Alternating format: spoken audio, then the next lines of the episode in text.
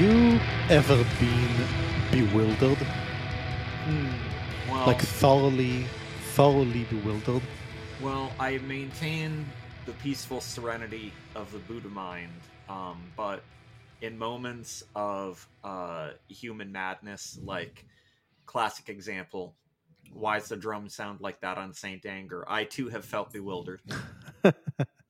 I think it's an interesting feeling because I, I, I spoke about this on the um, Acid Horizons podcast. By the way, we're going to do an episode on um, Anti Oculus, the new book, sometime soon. Yep, we Uh, love you guys at Acid Horizon. We love you guys. Yeah. Um, and and we talked a bit about you know the paradox of trying to write fiction or any art really to communicate bewilderment right because by definition something that is bewildering is something that is unintelligible if you can describe it then you can give it a border and you can describe its qualities and it's no longer bewildering Yeah, it we, might we, be we have the on. classic problem of communicability there of like um the internal experience of bewilderment doesn't need to preclude communicability but when receiving something from someone else it's a whole like derrida thing of like and um lacan when he's in the more linguistic mode of like ultimately all we can get from another person or from another experience is communicability and so the minute you've made it communicable you've made it understandable to some degree and therefore not bewildering. Um, Yeah. It only really works um, firmly in that way in like visual art, where, especially like visual art with motion, where you can suddenly start actually fucking with the senses in a certain way. But otherwise, a book that's bewildering is that's tricky.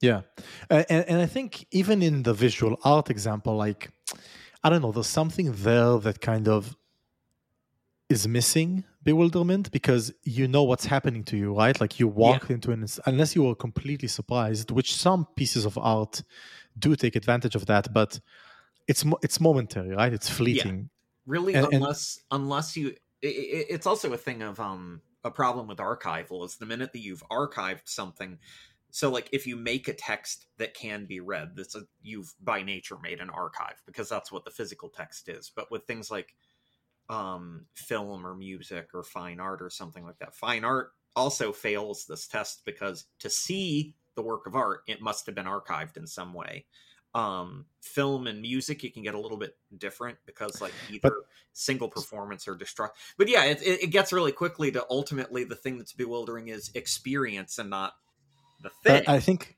I think that's a very interesting point in a negative example because archiving or archives, like you described correctly, is a set that contains all sets, right? Because the minute you order something, you've archived it in a certain way. Like the act of arranging something is the act of making it memorable, which is what an archive does. Yeah. Me- memorable in the sense of not not the sense of like the common the colloquial sense of memorable of something that um, is is interesting but in the sense of something that can be remembered can be recalled. But bewilderment is an empty set yep. that cannot it also doesn't contain itself. It contains nothing because it it doesn't describe itself. That, that's the thing. It's like it's a it's a reference without a referred right? Because inherently the experience to which it refers is missing. Now wittgenstein's answer to this was the boring answer which is shut up right? Uh, the famous quote um, whereof one cannot speak, thereof one should be silent. Of course, the answer that a lot of modern and postmodern art to that is no, this is the interesting bit, right? Because it is a human emotion, it is a human state of mind, and the tension of our inability to describe it is incredibly fascinating. So even though there is something self defeatist about the attempt, we should try to describe it anyway. That's what art does, right? Or good art attempts to convey something that cannot be conveyed in other means. I think the form of art that is most like that is poetry, right? Poetry, the whole purpose of poetry is to use words to communicate things which are otherwise non communicable by words, right? And therefore, a, a mistake that I think a lot of people who are so poetry also suffers from one of my most hated attributes, which is people think you need to be some sort of like wizard living on a mountain in order to understand it. And people say things like, no, I, I, I don't read poetry. I don't get poetry. Or like, that's poetry's problem. It's not your problem. I mean, it is the specific poetry you're reading problem. Not that every single poem has to be accessible, but there's something meaningless about poems that can only be read by academics. Right? It, it misses the point and and many times this is a problem in the reader not in the writer because there's this cultural aura which i despise around poetry but the reason the aura is there is because poetry tries to communicate things which are difficult subtle weird um, and otherwise incommunicable but but that's the point you're not supposed to get a poem if you get a poem then it's not a very good poem you're supposed to feel a poem it's it's a thing that I wind up mentioning a lot when I talk about like um, problems of literacy and problems of literacy tutelage, where it's like reading the the lay act of like I'm going to grab a random piece of paper off my desk. Did you know that the cost for dental procedures can vary based on you know just grabbed a bill, of course, because I'm American, so we have bills everywhere um, for everything. Um, but the, the that act of like stringing the words together that's that's not literacy that's reading and we all need that but we do a quite bad job of teaching literacy which is like why did these words get put to the page? What is what are they saying? But also what is the intent of saying these words and not any other words? What image do they provoke? Does that image feel like it was intentionally provoked or does it feel sort of like a um uh, an operation that is occurring almost ergodically within the text. Like all these questions, which for the person who studies literature are way more fascinating. And not only that, but way more central to literally every text, like from advertisements to political speech to, to fiction to poetry to films. Like it has a lot of practical application as well. That's like a lot of really good philosophical and political writing is less about what was literally written down and more what is the mental substrate that generates this and only this and not other things. Um, and we do a very bad job of teaching that to people. Like that's that's the part where um, I say the part where Eden and I agree is that we don't agree on like at least 99% of what we're saying right now. um, but this is a major facet uh, of of that argument that we're making where it's like the poetry hasn't failed in communicating to you per se and you haven't failed per se in not connecting with it there is instead the whole the whole interlocuting apparatus of teaching you how to read has has failed like and yeah. what's funny we know that it's failed because naive readers things like children things uh, like that naturally get this stuff. You leave a kid alone, they're going to generate. There's a reason why poets and fiction writers and filmmakers return to the naivete of childhood in a certain way because you haven't been told wrongly what literacy is and you see that it's actually a pretty natural intuitive thing for a lot of people. Like they just connect with stuff. They they look at a they look at a picture and they feel it. They don't think i could have drawn that or they also don't think wow what beautiful technique is at work here. They just feel it. Um and people who are better at reading ironically learn to go back to that rather than learning to go away. So we get this weird image of something being hyper cerebral when that's the exact opposite of of what's going on for people who are deeply literate. And this is regard literate in film literate in fine art literate in poetry. Yeah. it doesn't have to be written stuff. It's like it's about returning to that primal naive state. And it's yeah I, I feel the same frustration where it's like when people say that kind of stuff i'm not frustrated with them. It reminds me that the task of teaching literacy has at least thus far failed.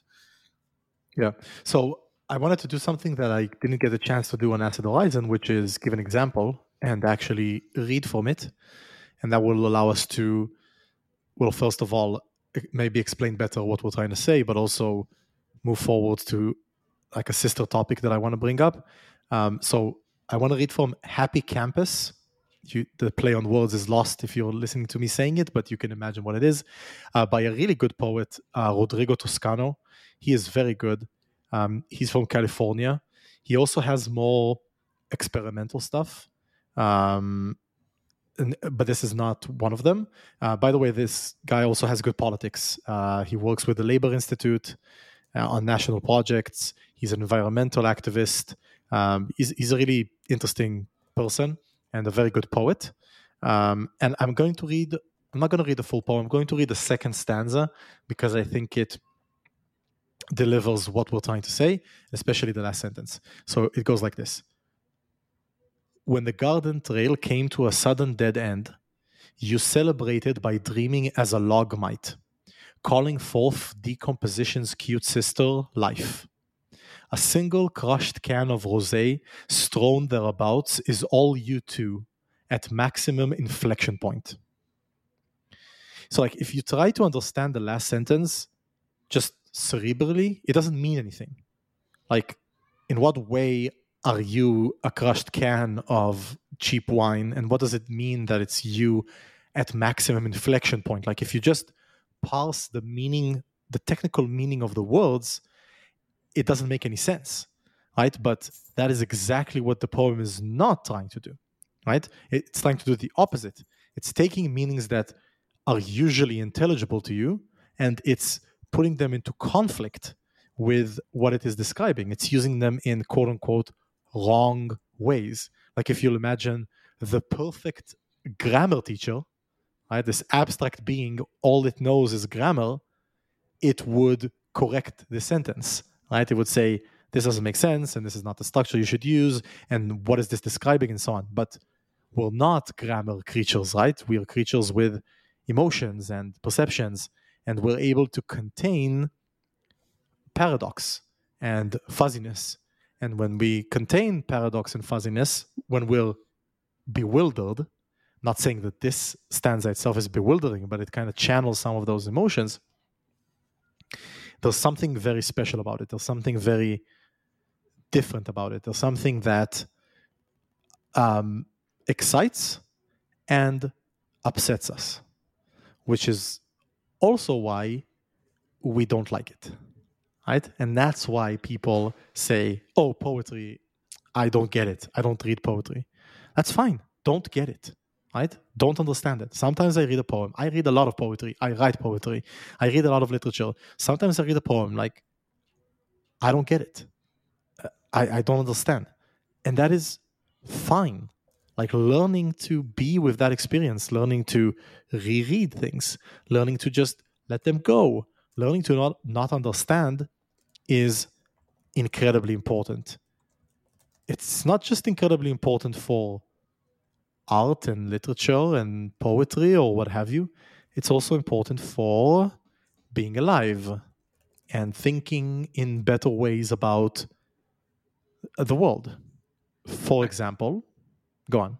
Oh, I yeah, I, I was I was going to mention that like that sense of broad humility i think is especially important for people like us who tend to be on the more cerebral end. And i know that we've talked about this personally. You spend an amount of time in your youth being touted by people. It's like oh you're smart you know you're you're you're so clever you're whatever.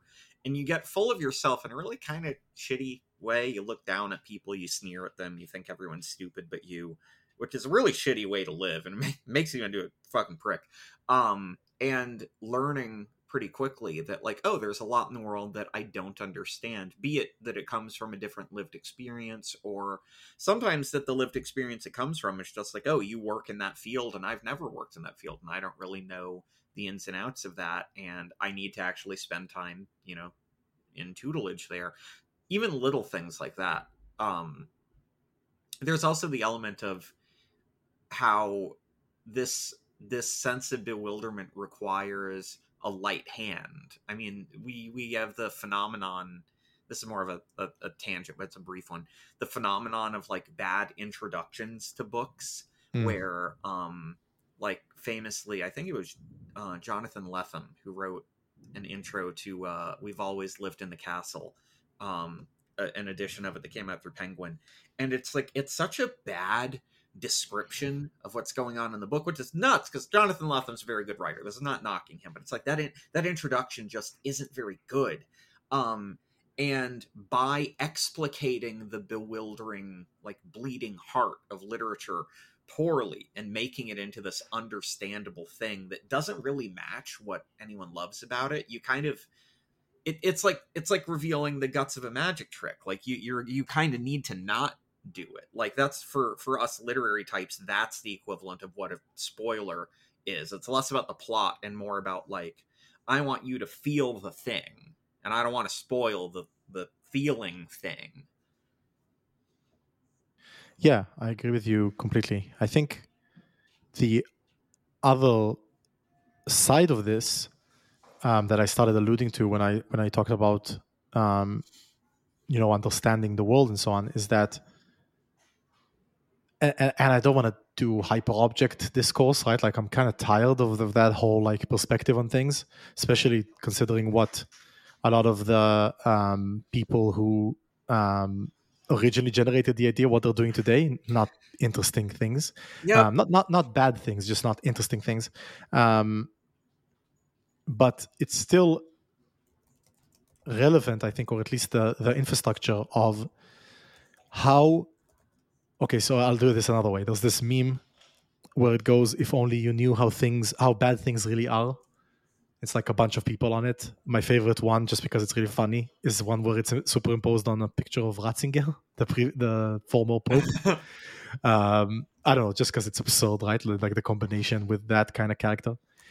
But if only you knew how many of the things that you took for granted as like clear questions with clear answers were more complicated than they actually are right? If only you knew like how much of the instinct that you have to explain things which you see as obvious if only you knew how little things in this world were obvious right? Um, and there are broad applications of this right? There are like crude applications which are easy which is like you know the political stupidity of someone who has never like looked beyond their assumptions and their privilege and their perspective and assume that what they believe is coherent truth but that's easy right? That's you don't need poetry for that to understand why that person is dumb right? Um, you need poetry to understand how you as as a person by virtue of being human how uncomfortable and ill-equipped you are to contain complexity and to contain bewilderment. And by the way before i do the bombshell segue which will change this entire conversation if you do want to explore that question of like human limitation and uh, perception of of reality and and you want to do it through fiction then i will once again recommend peter watts's blindsight um, which fucking Thrice. brilliant. brilliant yeah and, and, and does a very good job at um, asking questions about those limitations and by the way a lot of the people that i i haven't name dropped as as doing a good job with bewilderment are pretty obvious if you listen to this podcast right like think about and and, and we're going to do a book in, in the next segment which does it as well think about um vandermeer and how like the monster or the alien in southern reach is never described that he's doing it to say something. He's not doing it by mistake. The reason he doesn't describe the alien is that the whole point of the alien is that it's bewildering right? It's inhuman it's different it's other. So if he described it like our favorite racist uh, author uh, hp lovecraft then it kind of becomes a joke. That's what i said on acid horizons right? Like oh you cannot imagine this giant squid god i just did. I just imagined it. What now bitch? Like it's not Oh, unimaginable because you just described it to me right? Yeah. Yeah. You got owned. You got wrecked. Like this thing that's bigger than than biggest. Biggest. No, I, I can imagine it. Now. Biggest is that thing. Like it's if you really wanted to write some, about unintelligible horrors, you should have not described them. Like Vandermeer does in Watts to a certain extent. Um, but the bombshell segue is that we got a really good example of this um, inability to make sense of something that is unintelligible with the recent and ongoing war in Palestine slash Israel, I guess, if you want to say that word. Um, and, and, and, to be clear, I'm not doing a both sides, right? That's not what I'm doing here. I'm not doing, oh, it's super complicated and you can't understand it, and because it's really complicated, then you can't really say that Israel is to blame or, or whatever. That's not what I'm doing. Like there are very clear um, again, I don't want to say it's not fault or blame or um, because th- those things don't matter to a Marxist. That's, that's not. There's yeah. no such thing as blame. When we're there's talking no such about thing a as fault. geopolitical function, that's not exactly. how these things work. We're talking about material conditions, right? We're talking about a material reality, and the the entity that controls the material reality and dictates the pace and limits the possibilities or enables them is is Israel. That's why um, that is the answer to the criticism that says that um, the actions of Hamas justify the actions of Israel in retaliation. Right? There, Israel works within the not not work. Sorry, Israel dictates the environment in which other players like Hamas, like other Palestinian organizations, like the Palestinians themselves, like the settlers on the Israel side, they all operate within the material conditions dictated by Israel, and therefore the entity which should be critiqued or the power which needs to be understood is the Israeli one. However, that doesn't say anything about the bewildering complexities of what's happening. Like, if your uh, conclusion from that is, I understand the Israel Palestine conflict, then you're mistaken. And I'll give you an example. I'll give you a personal example. I have family, not close family, but family that I grew up with who lived or live, I don't know where they are now. They all survived, most of them, in Be'eri, which is one of the uh, kibbutzes, kibbutzim, I don't know which, which plural you want to use, that was attacked by Hamas. Like, I have been to Be'eri several times. I've played in the sand of Be'eri. Like I have a picture of me with one of the uh, family members. She was my babysitter. Um, am I a settler? Like th- I was there. I spent money there. My family spent money there. I've been paying taxes to the state of Israel for ages. Um, I know people who live there none of them live there from ideology. They all live there because they were born there. Their families live there. And when you talk about their families and like their grandparents or whatever, things become much easier, right? Because they did go there from ideology. They chose to go there. They probably, a lot of them had the experience of like driving Palestinians from that land. But then 70 years later, a child was born there and that's it and you don't even have to go to my family you can go to me i was born in israel i was raised in israel now i've left it but and i resisted it for however long i was there and i will keep resisting it until i die because i don't believe it's a just state. But like i'm a settler right? So according to a lot of people um, whose opinions i've read online i am a fair target right? It is okay again, not necessary, not inevitable, not um, uh, you know, uh, what's what I'm looking for? Sorry, this is obviously very emotional for me to talk about. Um, not you know a, a victim of circumstance, but it's okay. It's okay to kill me. And the only way you can say something like that is if you collapse a bewildering situation into an intelligible one because I don't have an answer. Like, I don't have an alternative for you. I, I can't say with the whole heart that you're wrong because it's not true that you're entirely wrong when you say that hypothetical person to whom I'm speaking. Um, it's not true.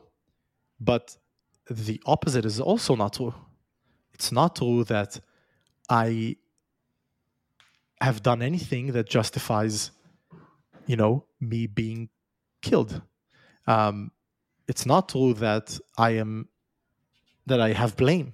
It's it's not true that the you know children or even babies like had fault or were combatants, right? And there's no answer. The desire for an answer enables the whole. And, and this is the thing Israel wants you to answer. Okay? Israel and the US and every other state, they want you to come to a conclusion. Their greatest enemy is not people who resist them. Right?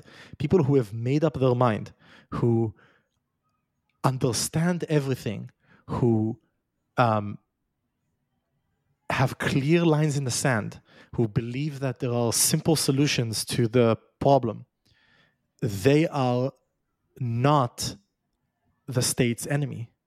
They're just serving the state from the other side. The people who contain complexity, who realize that there's no easy solution, that there is no line in the sand, those are the state's enemies. Because from there, you can have a conversation, you can have empathy, you can have a joining of alliances, right? You can have a wide feder- federacy, right?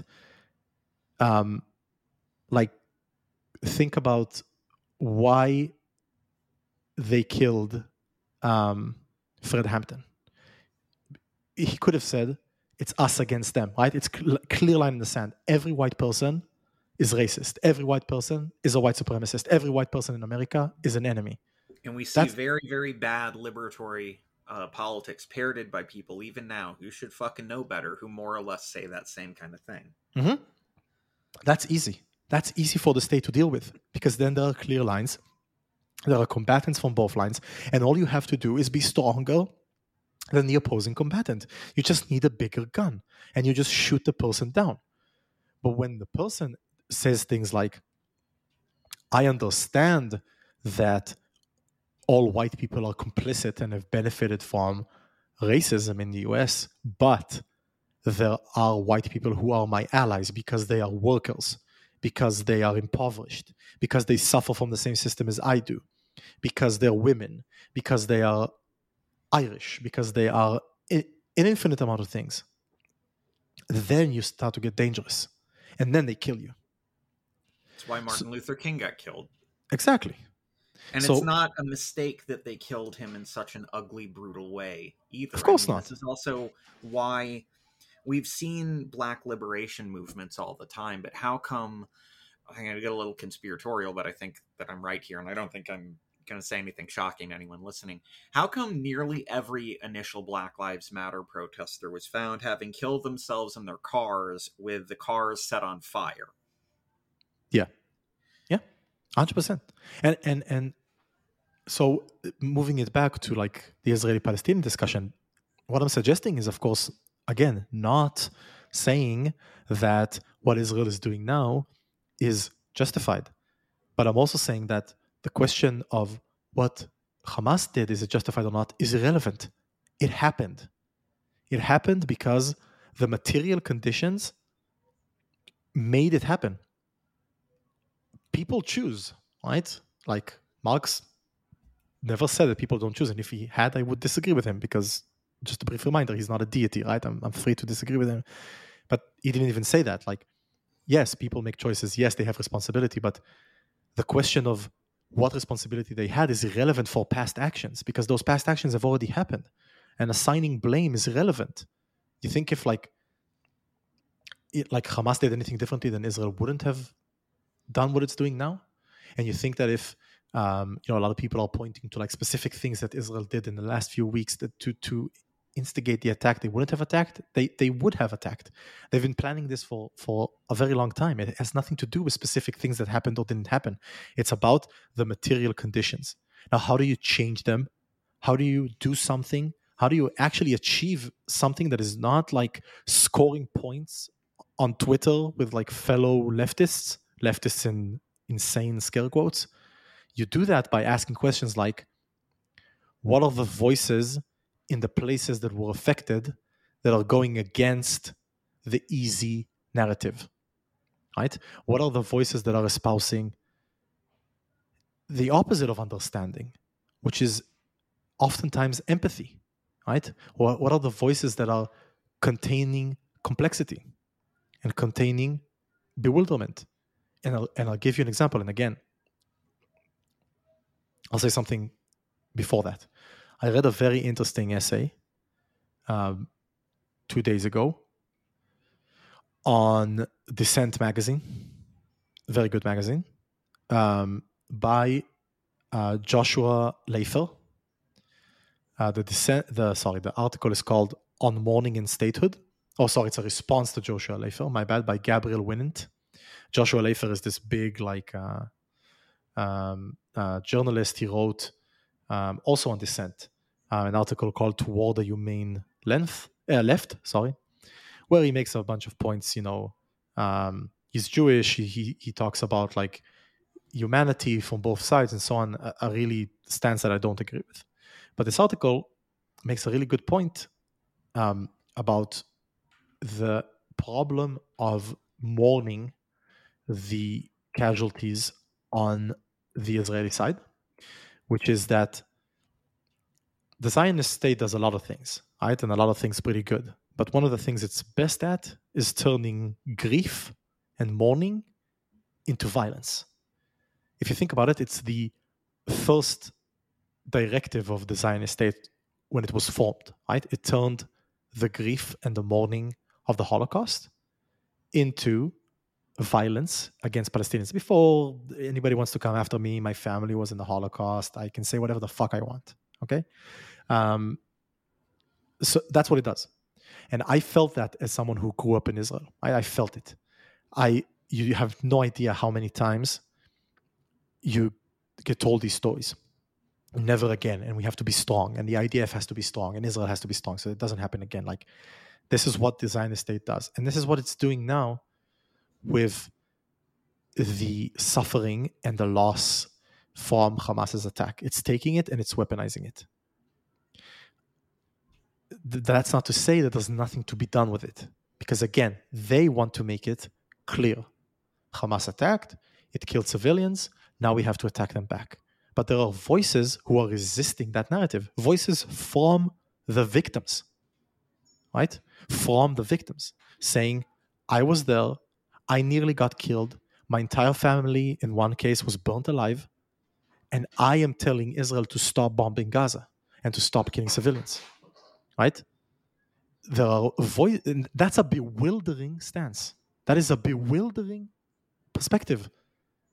Like when I listen to that story, I'm like, how? What do you mean? How, how is that possible? How can you have survived a week ago, not 10 years ago, not 50 years ago, a week ago? You survived an attack and and you're saying these things. I, I can't even imagine what it feels like to be in that situation. Collapsing that position into you are bad, you should have died. It was okay what happened to you because you're there, you were there, then it's fine. Or the opposite. You are a perfect angel. You are an Israeli civilian. You will never be harmed. Anybody who takes a, a hair from your head, I shall take sevenfold from them those two positions are the fucking same. They're the same position because they collapse the complexity of the situation into something intelligible. We get we get three examples off the top of my head of things that capture this um, that are less of the moment and more sadly more eternal. so as an American, we um, I get to speak on how, uh, as white American, which is a strong equivalent to being an Israeli citizen, we have two very strong um, parallels here. They're going to be the obvious ones in case you were wondering if I was going to go somewhere crazy. I'm not. Um, we have the profound Holocaust of the triangle trade and chattel slavery, which was in a lot of ways the most brutal form of slavery meted out man against man in the history of mankind. Um, insanely brutal, went on for hundreds of years, just untold horror, and then we reward the liberation of of black people with a profoundly racist and still brutal society. Um, then, likewise, the other Holocaust of uh, Native Americans throughout the continent. Um, just again, millions upon millions dead. Um, absolute destruction of certain cultures. There's heartbreaking stuff about how many languages we've lost. Like lost, they're just gone because first speakers all died out. Um, linguists weren't able to, or just didn't want to catalog it. The languages, um, they weren't allowed to pass on the language, um, and making an argument that is strongly pro Hamas specifically would be kind of the equivalent of saying that this would mean that it would be fine for um, a black person or a native person to just sort of walk into a Whole Foods and open fire. And, and, and, and to be clear, people have said this yeah. online. People have literally said that. And I mention this because it's pretty abundantly clear two things. One, that this isn't going to actually disrupt the structures that have done this. No amount, like the police, for all the violence and like genocidal harm they carry out against people of color across America, um, and obviously in other Western countries too, just thinking specifically about America, they're not going to go, oh, we saw one mass shooting, so I guess we'll stop. That's not how they function. If anything, these kinds of it's a common lesson that we get from the histories of leftist politics, which is like in for a penny, in for a pound. You don't start an armed conflict with a state apparatus unless you're in for a revolutionary war, because otherwise they can wait out your pot shots. It doesn't matter how much ammo you have, it doesn't matter how strong your compound is, they will fucking flatten you unless you are actually able to do this. This is why, like, China, Russia, um, Vietnam, these places were able to uh, Burkina Faso were able to overthrow uh, imperial control over over their nations, but it does kind of take that level of of force. The other thing is you are kind of a fool if you don't get where that rage comes from. Like the minute that you see it as like this is responding to material conditions that have built up over generations and this is a response of the unbridled rage that will burn and that will burn you up when you are at the other end of this. Like there's kind of only two ways out. There's despair and rage. Now granted this isn't the only face that rage can take. Like great revolution is also a cry of rage. Martin luther king was fucking enraged. Like you can read his writing. The dude was not devoid of anger. He just did a different thing. And before anyone says that this is valorizing, like, oh, you have to be you, some like only peaceful protest bullshit. Martin Luther King was able to get ground with peaceful protests because there were non peaceful protests, because it was, I want to talk to you so that no one else has to die. Likewise, Gandhi was able to make ground with the peaceful protests in India because there were a hell of a lot of very not peaceful Marxist and anarchistic um, uh, revolutionary action within India, which, frankly, given the state of the modern Indian nation, would have. I. It's hard not to feel that it would have been better if it was a Marxist state. Yep. Crazy that a Marxist would say that. Uh, I know. um, but we also see another thing of like a playful kind uh, well so we'll see the shadow of misandry on the internet and i'm doing fuzzy like you know horror like campfire horror finger motions there because obviously not really a structural thing not really a major thing to worry about. But we see how this comes to bear specifically against people who are like AMAB non-binary people, um, trans women who don't try to pass all that much because that's not the kind of trans woman they are, um, trans men, uh, like a lot of other vectors where this kind of generalized, well, I'm mad about how patriarchy has mutilated the world and specifically striven to disempower and commit violence against women. Absolutely fair. Absolutely 100% correct. So therefore, I'm going to take out this anger willy nilly on anyone that reminds me of that structure. This is where it falls apart because that isn't damaging patriarchal forms in any way. This is, in fact, this is uh, to, to recode it into that language, the thing Eden was saying. This is itself patriarchal violence because that which happens in a pure reactionary position against something is still owned by what it's reacting against. The whole point of revolutionary violence, and this includes metaphor, uh, metaphysical violence, not just physical stuff, is an overthrowing of a system. That you're trying to damage a system of being and a system of ordering the world, not just people in the world. Just so, damaging people in the world because you're mad about the system is itself the violence of that system. A hundred percent. The I people who that. died in the Hamas attack died because of colonialism, not even opposing the colonialism. This is we can get into the far messier thing of how Israel and Netanyahu in specific have over the past several decades worked specifically to empower Hamas over the PLO because the PLO was considered a far greater international threat because of the way that they were able to gainfully build uh, international alliances as uh, as a statehood apparatus. And this was far more threatening than people who can shoot you, because if they shoot us, we can now tell the world we're allowed to shoot back. But if they're doing diplomacy worldwide, we can't shoot them. Everyone will get mad at us. And that's exactly what I wanted to say. Like, if you think that the Israeli state does not understand all of this, if you think that the Israeli state is not explicitly doing what I'm saying that it's doing, which is to be Deleuzian about it because I'm about to cite him, mm-hmm. um, s- smoothing out the saturated space. That is going to a space which is folded, which is saturated. Is that how you say that word? Striated, I think. Striated, yeah, sorry, whatever. It, uh, yeah, English from books.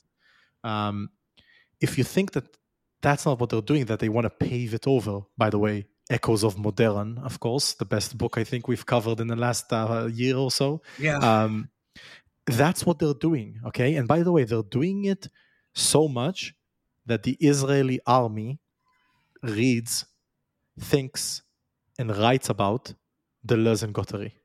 They so literally t- teach anti Oedipus in uh, IDF training facilities for officers. Like yep. the notion of deterritorialization and reterritorialization is literally taught by them. Nomadism, war machines.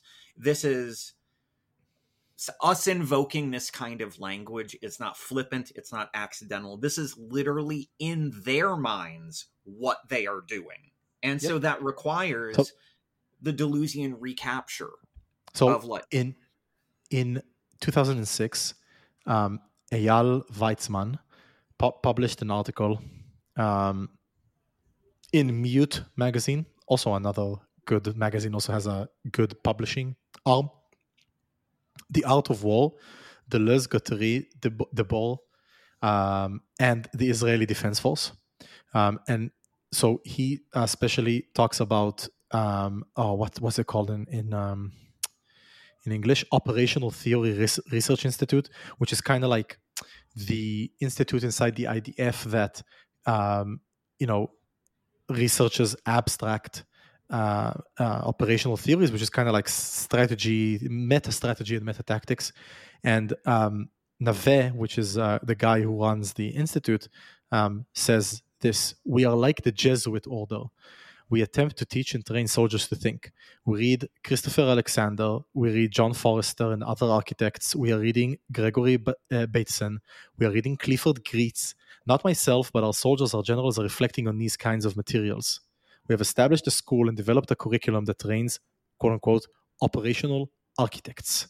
Um, he also there's a bunch of diagrams that he shows um, with uh, like logical relationships between certain military operations, and the labels are I'm not joking, I'm, I'm quoting difference and repetition, formless rival entities, fractal maneuver, velocity versus rhythms, the Wahhabi war machine, postmodern anarchists, and nomadic terrorists.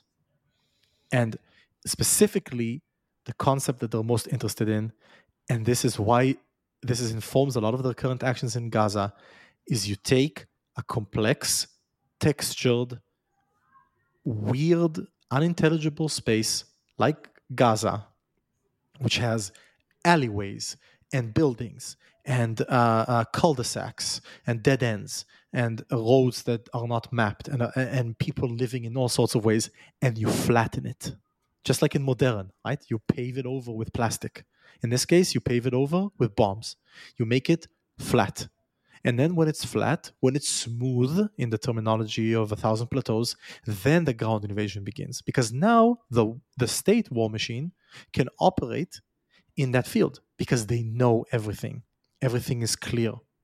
Who is a danger? Who is not a danger? Who should be killed? Who should not be killed? Who should be bombed? Who should not be bombed? Because the initial step is to make everything intelligible, to make it on the same playing field. And when, and this is to wrap up and then we'll do music and talk about the book. When you flatten the conflict into every Israeli is bad every Israeli is a settler, every Israeli deserves to die, you serve the state of Israel. Because then it says, you are correct. In your perspective, we all need to die. And therefore, anything we do to you is justified. Anything. Because you think every single one of us deserves to die.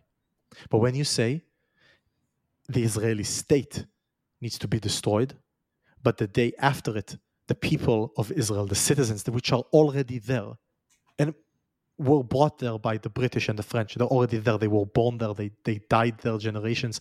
They were educated there. We will need to figure out what to do with them. We will need to figure out how they too can prosper and achieve, uh, uh, uh, you know, self-identification and self-fulfillment. That's when things get complicated. That's when you start to be a threat. That's when you're offering real solutions. And by the way, just like a side note here, I'm going to take like a pot shot. The two state solution is a lie. It is a complete and utter fucking lie because it does not create a viable Palestinian state. It creates a state with no geographical autonomy, no geographical continuity, no economic access to the resources that they require, and it does nothing in the form of restitution and reparations, which are 100% necessary. Therefore, the only solution is a one state solution. A democratic, non ethnically defined, it cannot be a Palestinian state because that is the same as an ethno nationalistic Jewish state.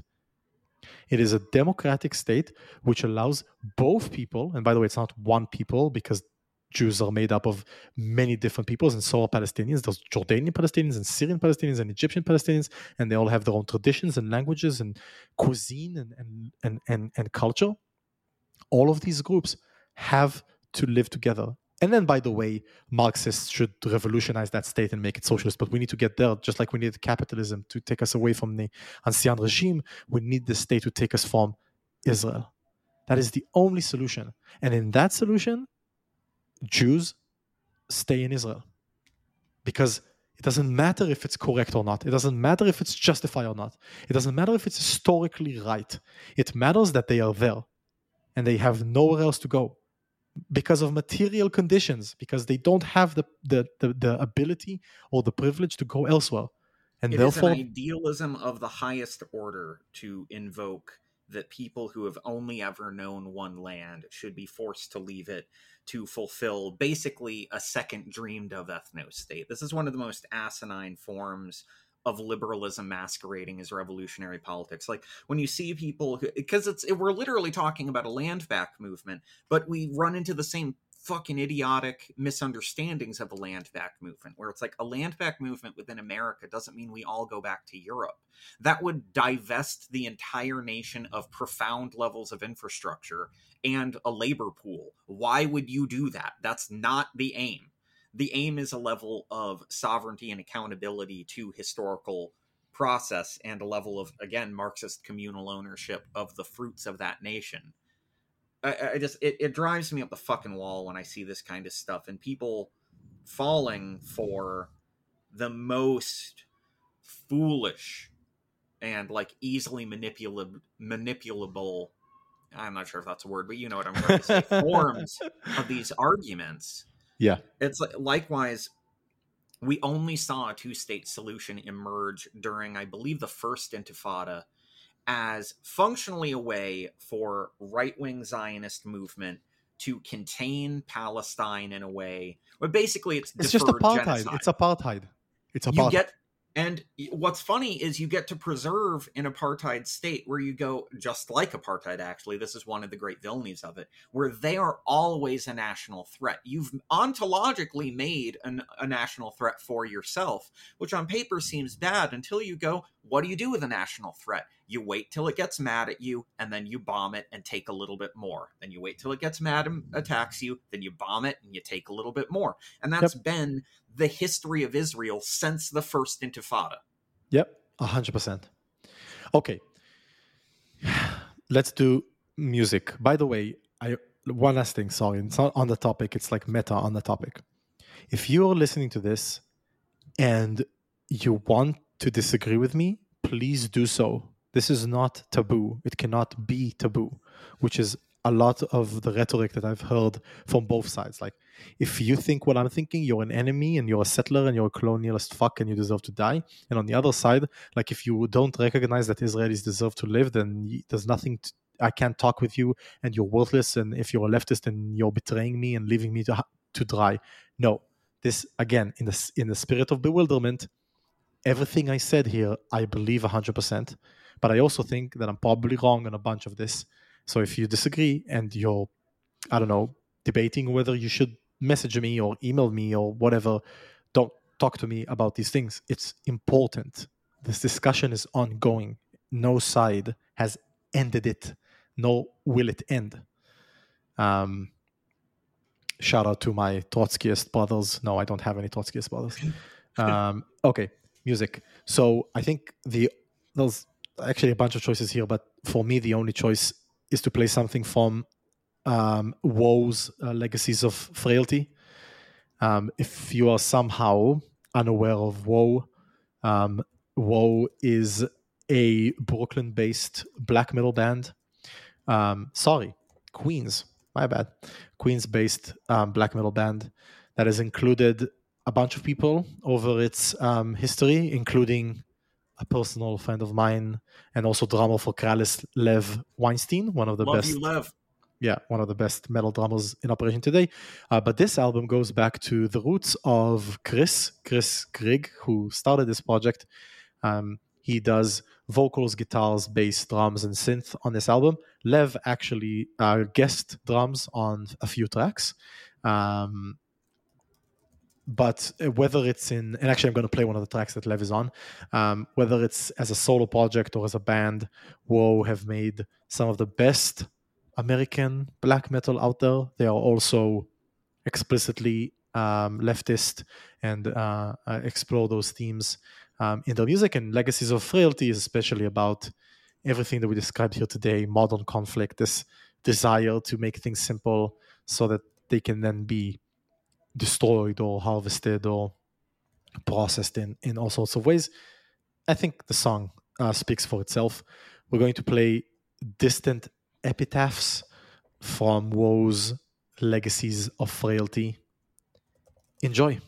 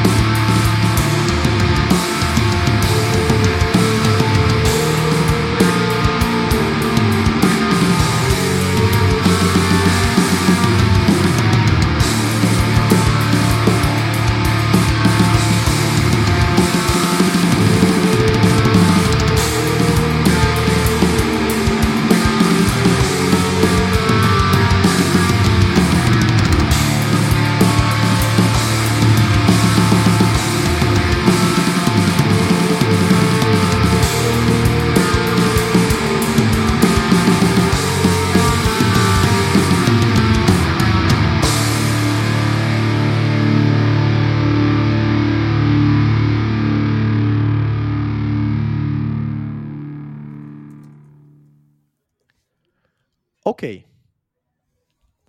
We have a doozy for you. so I first of all credit credit where it's due. The person who found this book is my dear wife, um, Ronnie, who I love very much, partly because of her ability to find good books. We went to the Harvard bookstore in Boston. I don't know if you know this, but there are two Harvard stores in Boston. One is the good one, one is the bad one. the bad one is the one who is run by Harvard, which has like merch and you know fifty dollar cups with the Harvard logo on them, um, and so on. But the other one is the independent. Um, I think a family owned um, bookstore that's been around since 1932. They're like five minutes walk from each other, like even less, like two minutes walk from each other. I'm trying to decide what this reminds me of. Like, is does this remind me of like, like, uh, like Umberto Eco? There's a little bit of that. There's a little yeah. bit of Borges. I'm just like, there's something so literary. Like, it's almost almost Kafka. This to that Eastern European feel of like two identical shops, but one is good and one is evil. Yeah, hundred percent. Um, like this the, is one the of Cloven Viku, but it's a bookstore. Yeah. Um, this is like one of my favorite bookstores on the planet, and I've been to many. Um, the like the sheer availability of stuff that they have there and the weirdness of the stuff that they have there. They like stock both big, you know, like Leigh Bardugo. You'll find like all of the, the her books there, like all the fantasy blockbusters and and so on. But they also get really niche stuff. I don't know who does the shopping for them, but they're very good at what they do. And they also stock a lot of locals, which is very interesting. And this book kind of um, reached out to Ronnie. I don't know why, and she gave it to me. And as soon as I held it, I knew that I was holding something special. This is the Book of Webs by Jesse Kohn, and I can very easily tell you that no book has frustrated me and beguiled me and shocked me as much as this book has ever since I read House of Leaves, Dead Astronauts, um, The Vorrh.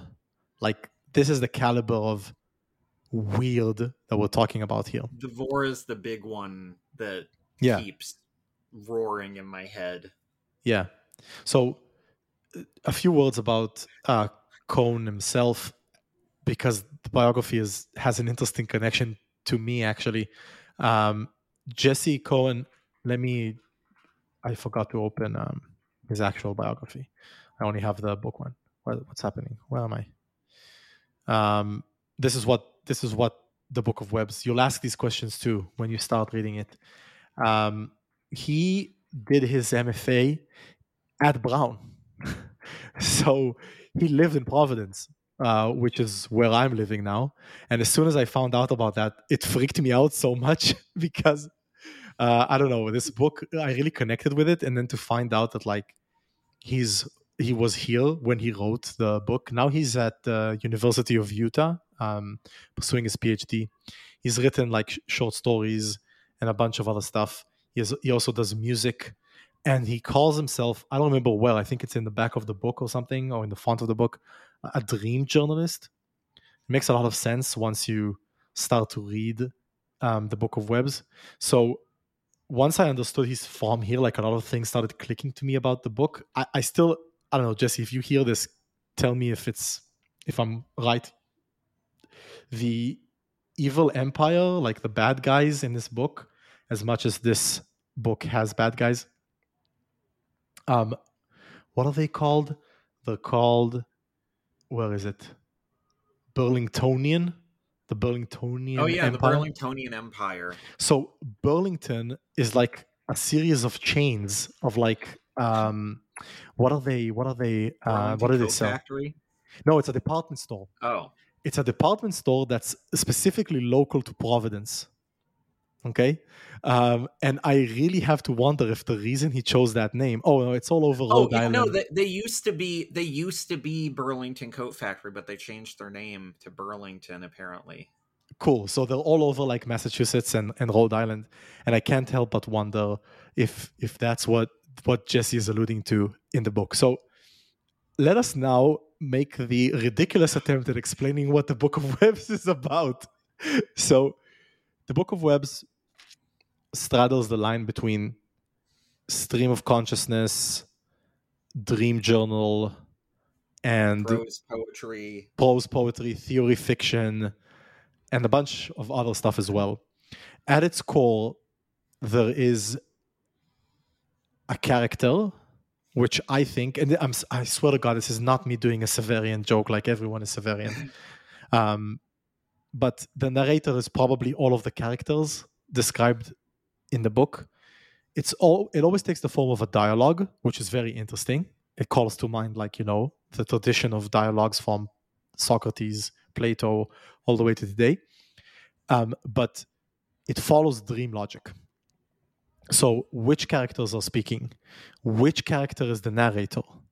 Um, what's the sequence of events? What is true about what the characters are telling each other is always being questioned and is always malleable, right? So, one character will say things like something like, and then we were walking along the river and you were besides me. And the other character will say, no, don't you remember? I fell into the water. And the first character will say, Oh, that's right. you weren't besides me. You had fallen into the water. Right? Like there's no agreement between the characters on what actually occurred. And because one of the characters is the narrator, there's no agreement between you and the narrator on what happened. It's it it reads a lot like like if uh, if Moderan was a literary fiction novel, um, Yeah. Justice Bing Bong, or if uh, if uh, the Vorrh was just one guy, and it's all of the Vorrh and all that stuff. That's just one guy. He's just he's he's Book of Webs now. He's Book Yeah. of Webs Johnson. so he's book of webs and the book of webs is also like the hope of like anti-fascist resistance like something in the book of webs there's knowledge in it that will destroy the burlingtonian empire. Uh, It's like- before it's such a really great like literalization of like a uh, holocratic and like rhizomatic uh Yeah. horizontalist structure. I'm like uh oh So- yeah so here's the thing. Before i actually follow up on what you just said because i really agree with that and, and it takes it one step further i just want to read like a passage from the book so that people understand what we're talking about instead of us trying to describe it. So it, it goes like this. Um, and these instructions thus hadn't been disguised as a book. A book i said i think that you'd called it the book of webs right? A book i reminded her that had been broken into over a hundred pieces. I thought that's what you were feeding to sludge. No no no no she laughed. But i see why you got confused. It was the moon that had broken into over a hundred pieces it wasn't instructions disguised as a book but moonlight that was scattered all over my apartment your cabin i said my cabin rather she said if I'd misunderstood her, she explained, it was probably only because she must have enunciated this fact while my head was still underwater. it's so bewildering. it's Right? gently wackadoo at all times. Yeah. And it's not just lol random, right? It's not like, and then there was a big gi- purple giraffe who ate my book. Like, it does follow some logic, but that logic is always up to negotiation. Because just not following logic is not interesting, right? It's like just random shit. what and that's not what dreams do, right? Dreams don't are not random. They follow their own logic, which lives or exists in parallel to the waking logic. Now, the other thing that this book does, where you might have caught on that from this passage, of course, because this is death sentence, it contains itself. Um, specifically, the Book of Webs is a manuscript in the Book of Webs that one of the characters um, they submitted as their MFA application. Okay, now Jesse was writing this as his MFA project. Like this book was written as an MFA application. Um, and the character in the book submits this in order to, note, rat out the Burlingtonian representatives in the committee that reads the application. What does this mean? One, what Kohn is doing here really smartly is attacking the academy. And this book is an anti academic book. Because what he's saying is the university, the program that I was in, is Burlingtonian. And I'll get to what that means in a second. No, actually, I'll do it now. Remember a few episodes? Was it last episode when we talked about the logic of the supermarket? I don't remember. Um, Whatever, it was recent-ish. It was recent, yeah. So that's exactly what he's doing here. He's saying it's Burlingtonian in the sense that Burlington is a department store and it operates the logic of the department store, which is the logic of the supermarket. It categorizes, it explains, it understands, it makes intelligible things which are bewildering. And that's why we started with that in our intro. They're weird, they're inexplicable. But he's saying that about the MFA program that he himself wrote this book and submitted to. so famously for people not uh gareth and i have talked about this because gareth and i both walked the ugly road of of the mfa um and gareth uh, not gareth eden spared himself but easily could have uh went another equally ugly road the road of philosophy uh academia Yeah. um but uh genre stuff generally gets like heavily poo-pooed within that world. Like you're supposed to just write literary stuff. You're supposed to turn your nose up at like pulp stuff which is weird considering like you're then you're then handed stuff uh, to look at like like dickens who, who literally was writing for newspapers. Like he, he was writing like entertainments. It just has literary value. Um you're given these like confounding uh, relationships to texts that if you're in the literary studies department, like one of the things that you look at is how the avant-garde and how the uh, approachable uh, intermingle, how the how genres themselves are post hoc classification terms and not really pre hoc generative terms. It's actually only relatively recent that you see writers um, really dive like over the past like hundred-ish years really dive into defining themselves by their genre relation rather than like i'm a writer and if i come up with a cool horror story that's what i write and if i come up with a cool literary story about like a coming of age thing that's what i write. Um mfas generally build themselves out of denying everything the literary studies people try to say by going like no we're going to write realist um grounded fiction and other other than that we don't want it even though we're lauding all these works of like how can you laud finnegan's wake and not like you know really out there challenging avant-garde works it, it's just this really ugh. Yeah. so So- i have a lot of feelings about that world so i was right at home with this book A hundred percent. And I think the, the the the cool thing is like cool on on the real plane, right? Not like literary plane. Is that he handed in a book. Well, within the book, it says this book is a Trojan horse. I am handing it to you specifically so that it fucks you up and makes you reconsider why you're on an MFA committee. That is such a baller fucking move. Like handing that in is your MFA submission. And by the way, this is not me reading into it. Like the book says that the length of the book of webs in the book, like that is the destructive artifact, is 421 pages long. Guess what is the length of the actual book of webs that I am holding in my hand? 421 pages. And the parallels don't stop there. So it's such a cool thing to do. Like you only submit once, like a book to an MFA program. And he was like, I'm going to make it count. Like the very act of submission is going to say something, which is so, that's our shit, right? That's like taking something that's obvious, like House of Leaves does, right? Like the Sonnets does. Like word structure, paragraph structure, the very existence of the book, the very thing that it tries to describe, and saying, I'm going to politicize this. I'm going to do semantics with it, semiotics, sorry. I'm going to give it meaning beyond just the quote unquote obvious standard meaning that it has. It's such a clever thing to do. And then, as we always do in Death Sentence, we say, also, it's very well written, right? Like, strip it of all its pretense and games with meta and statements and politics. It is so well written.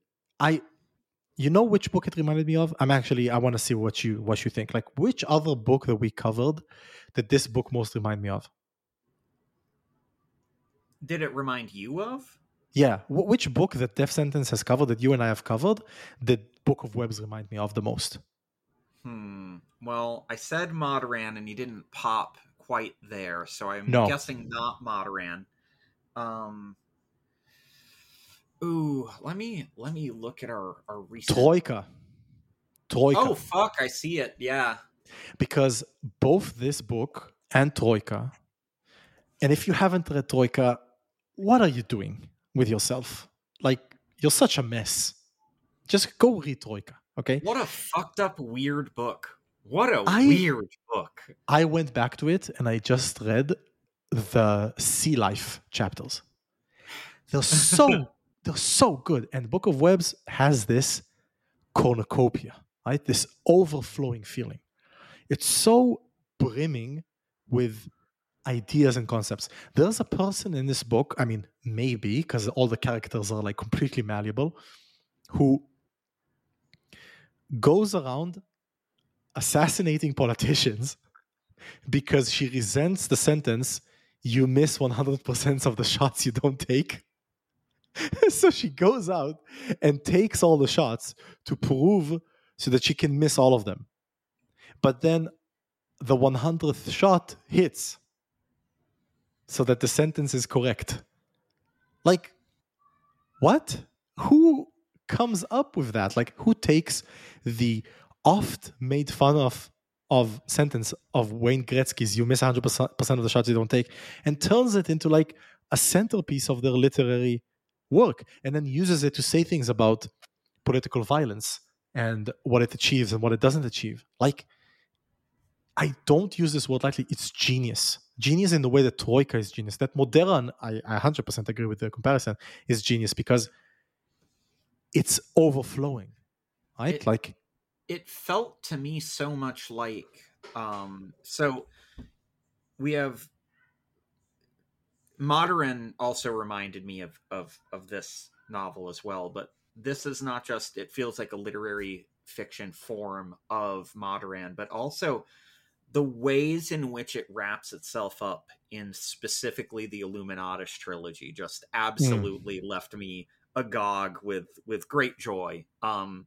I've talked with Gareth about this, but one of a bit of lore is that that's still probably my favorite novel. Like I don't think it's the greatest novel of all time. The greatest I'd still probably give to someone like like Joyce or something like that. Like there, eh, there's there's a reason why certain novels are lauded the way they are, and it's not to say that I don't love them, but like even even more than like a House of Leaves or something like that. The Illuminatus trilogy was the book that was the first time I looked at something and went, holy fuck, he's doing all the brainy shit and all the goofy shit and all the badass shit and like all the avant garde shit. Like all of it's all in one fucking book.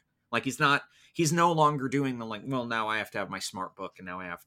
And this had that same level of like profound level of playfulness where he's like, he's flipping himself off at certain points because he's like, that lovely thing that and, and as a fan of progressive rock uh that the sense of humor that comes up musically in something where you know you have like frank zappa or gentle giant kind of poking fun at like how self and uh, genesis and uh with the lamb lies down on broadway did it and uh jethro tull with thick as a brick did it like poking fun at how self-serious and ridiculous some of this stuff can be, like how contrived it can be, and like winking at you, going like, "I'm fucking around. I'm telling, I'm telling, I'm telling a fucking joke."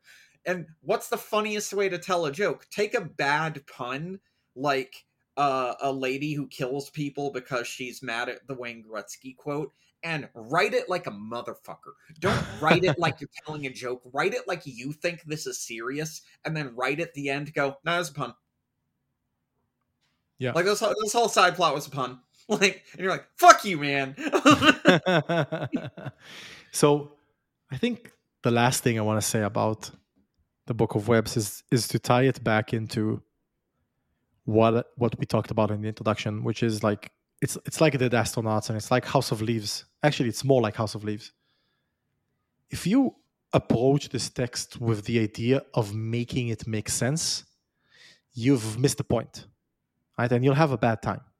Like, I can't tell you how much I despise the people who try to solve House of Leaves, right? Like, yeah, the redditors who like oh if you cross-reference this page with that page uh lewandowski he had a poem in there which explains what the journals are about it's all true he did it. Daniel Lewandowski did it, but not so that you solve it. What is that his name? Lewandowski? What is his name? Um, Something no, like it's no, no. That I uh, it, is that his name? Yeah, it is. it is. It is. It is. I wasn't just. Yeah, just like wait. I don't know why I thought myself.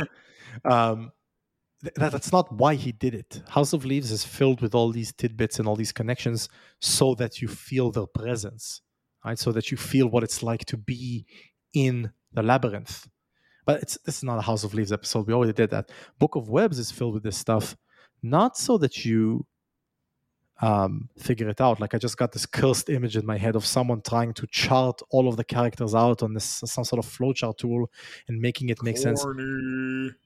yeah, exactly. Like that's not the point. The point is that the book is trying to make you feel lost. It's trying to make you feel like you're in a dream. It's trying to convey what it feels like to be in a dream. And as someone with very vivid dreams, I really enjoyed it. I feel like whenever any book describes dreams, it does a really poor job of it, which is understandable because a waking mind is trying to describe a dreaming mind, which is completely outside of the limits of its possibility. This is the closest I've ever had a book make me feel like I was dreaming. You know what's the second closest? Roger Zelazny in Amber. So in Amber, there's the there's the hell rides, right? When you try to go to a different shadow, if you haven't read Amber, this will make no sense to you. But you try to go to a different shadow and you don't have a destination in mind. So you're trying to like brute force the travel. And there's these passages, I think they're only in the first books, where Corwin is doing one of these rides. And there's like snippets of reality around him. And, and Zelazny changed the format. It's like a lot of ellipses, a lot of three dots, a lot of missing sentences, a lot of semicolons. It's like almost of a stream of consciousness. And that reminded me, or rather, the Book of Webs reminded me of this one. And and I can't deny like the impact of the biography here, right? Like reading this and then walking the streets of Providence and walking next to Brown, going like, this guy like jesse Kohn he was walking around here when he was writing this like he was having these dreams in one of these houses probably. It's such a wild experience and it made me appreciate this book even more. Now I, I you can't do that unless you want to come and chill with me in providence while you read this book which you're welcome to do. I'm a, I'm a nice guy.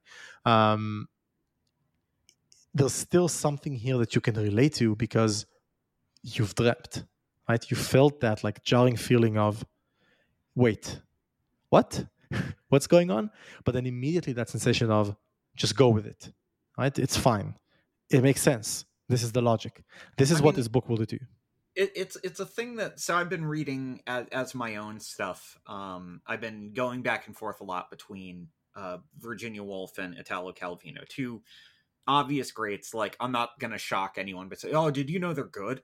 Um, also, uh, caveat emptor with Virginia Woolf. Every book she mentions Jewish people exactly once, and you're never gonna like it. You're never gonna feel good when she does that.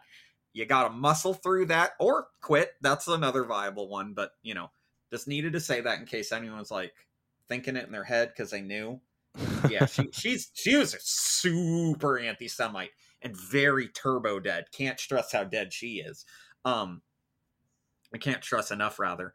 Um, but there's both of them have this very swimming poetic language. Like I, I use that metaphor a lot of like imagining the text and my own headspace as like like a sea because I'll tend to read with a record on, and so my attention is kind of being tugged towards the prose, but also towards like the textuality. Like you know what are they saying? Not just what is being written. And then you know there's there's the subtextuality of like all the questions that come with literacy. Why is it structured this way? Why did they pick these words and not these ones? Why?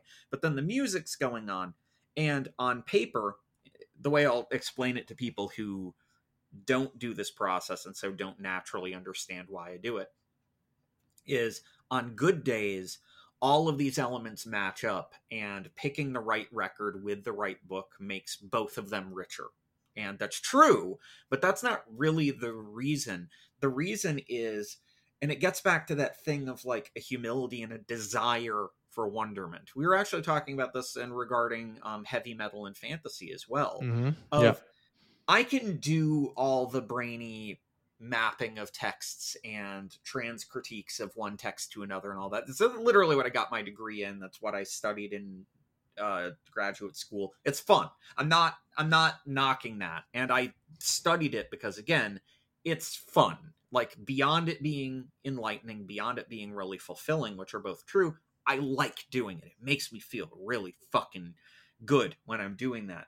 But there's this raw primitive level of me in the text and me in the text not really caring about what it means but how does it feel? And mm-hmm. this is the secret in if you've ever liked writing that me or eden have done this is the secret of how you make that. It's not that you aren't additionally in other ways mindful of like oh let's you know edit clauses here. Let's stitch things together that way. But you'd probably be surprised what editing looks like for writers like us who lean a lot more poetic in certain ways than it does for other people who learn lean far more towards like facticity and stuff. Is that a lot of it isn't how do I oh can I cross out that article or that preposition because it's uh you know we can save a little bit of ink or whatever. But more like how does this feel? If I if I shut my brain off and I'm not letting in meaning how does this assemble in me? And this book was such a fucking feast of that.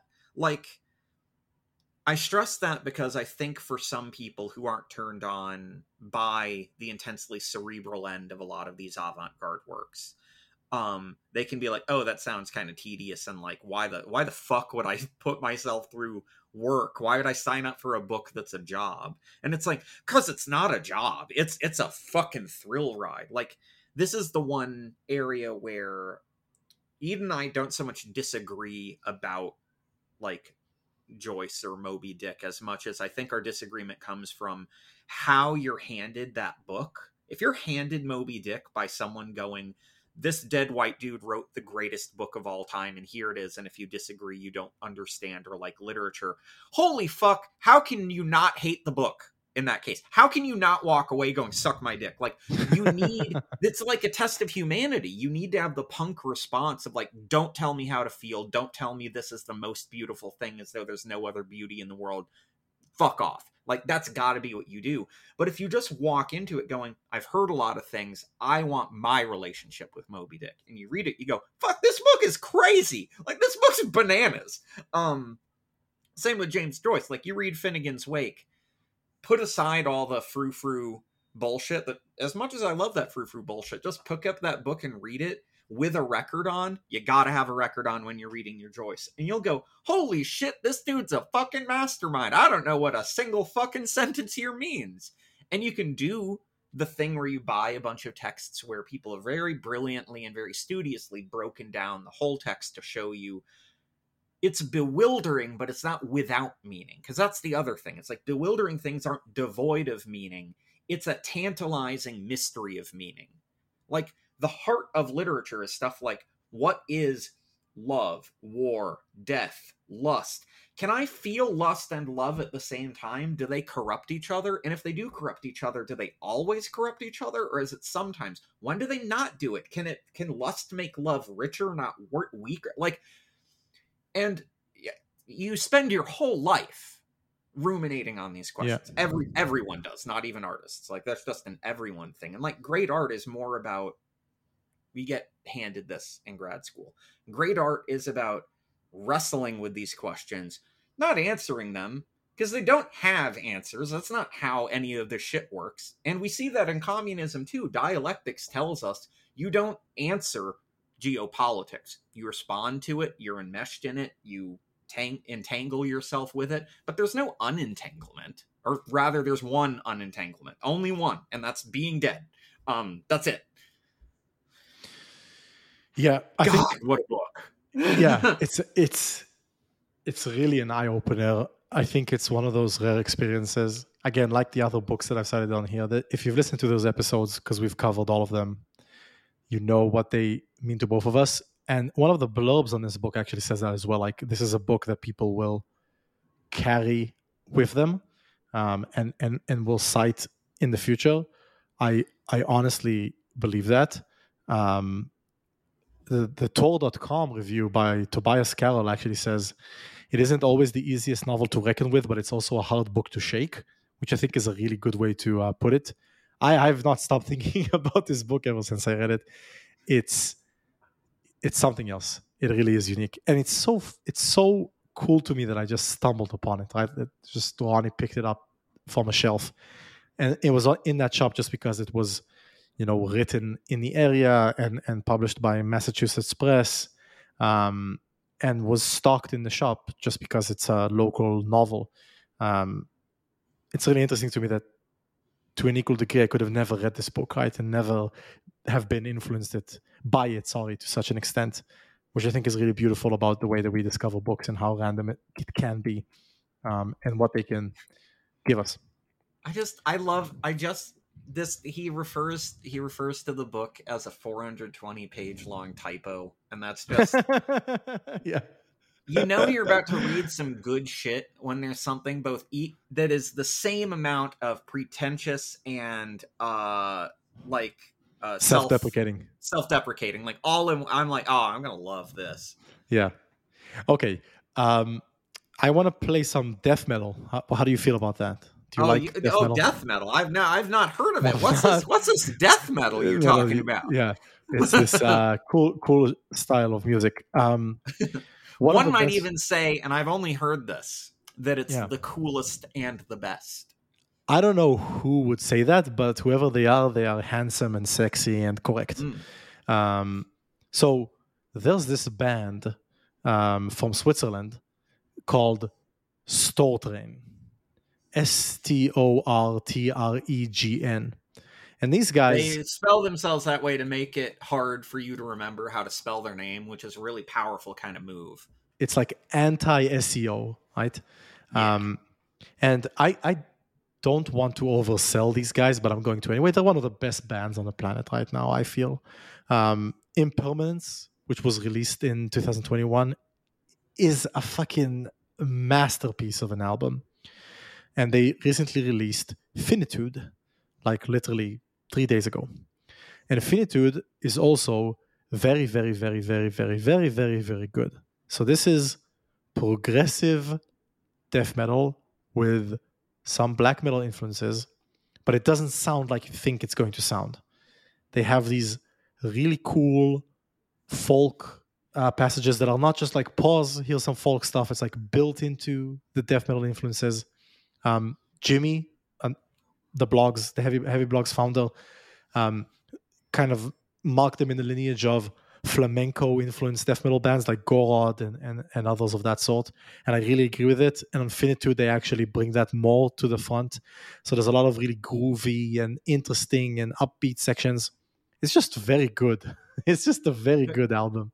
They're signed to uh Artisan Era, which for people yeah. in the know is so like this is not me shitting on slam. If you're in death metal you have to have an opinion on slam. This is just, people who know what i'm talking about know what i'm talking about. But there are some labels uh, their names are blanking to me right now but if you say them like if you're a slam fan you start your mouth starts watering. If you're not a slam fan you immediately check out because it's like they're what's what is that label? It, like, uh, uh, like um, on it no, no, no. Uh, fuck. What are they called? Something records. Fearless, unique.